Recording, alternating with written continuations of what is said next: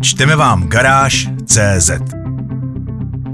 Proč ceny aut rostly a nyní střemhlav padají a kdy slevové tornádo skončí? Článek napsal Martin Jánský. Automobilový průmysl se, stejně jako celý svět, zmítá poslední čtyři roky v obrovské bouři změn, které výrobcům nesmírně komplikují život. Zákazníci na nich však aktuálně můžou hodně vydělat. Únor 2020. Podle kalendáře je to docela nedávno, ale z naší perspektivy to datum působí nesmírně vzdáleně až prehistoricky. Skuteční historici omluví nadsázku.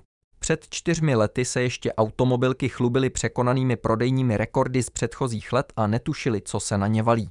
Jenže pak to šlo v rychlém sledu. Vypuknutí covidové pandemie a několik lockdownů, nedostatek čipů, výpadky dodavatelů a uzavírání továren, kolaps globální logistiky. Přes počáteční ochromení celého světa se ale zákazníci brzy oklepali a v touze po ještě větším distancování od všech ostatních začali objednávat auta, která však továrny s pracovními omezeními a nedostatkem dílů nebyly schopné dodávat. Na nové vozy se tak čekalo dlouhé měsíce až roky a kvůli tomu šel do vrtule i trh ojetin, když ceny vystřelily vzhůru a z nabídkových ploch začaly znouze mizet i polomrtvé ležáky a prodejci mohli z vesela šponovat ceny. Chcete auto a chcete ho hned? Tak prachy na stůl a ještě nějakou tukačku navrh, jinak můžete nakonec řady a uvidíme se za rok dva. A když už začalo na konci temného tunelu svítat a covid se zdál pod kontrolou, zbláznil se Ivan a svou nesmyslnou agresí rozpoutal zbytečnou válku, která nepomohla vůbec nikomu, jen, kromě zbytečně ztracených životů na obou stranách, vyšponovala ceny všeho až do stropu. A ještě trochu. Suroviny, energie, díly, lidská síla a logistika, za všechno se krutě připlácelo. Ceny aut trpící zdražujícími se vstupy tak poskočily o pořádný kus výš, takže Fabia podražila z 300 tisíc na 450, Octavia stála místo 500 spíš 700 a Superb s Kodiakem rovnou milion a víc. Šílenství. To ale s přelomem roku skončilo zdá se. Už loni začala masivně zlevňovat Tesla, která tak tlačila ke zdi nejen elektrickou konkurenci, ale přibližovala se také konvenčním modelům.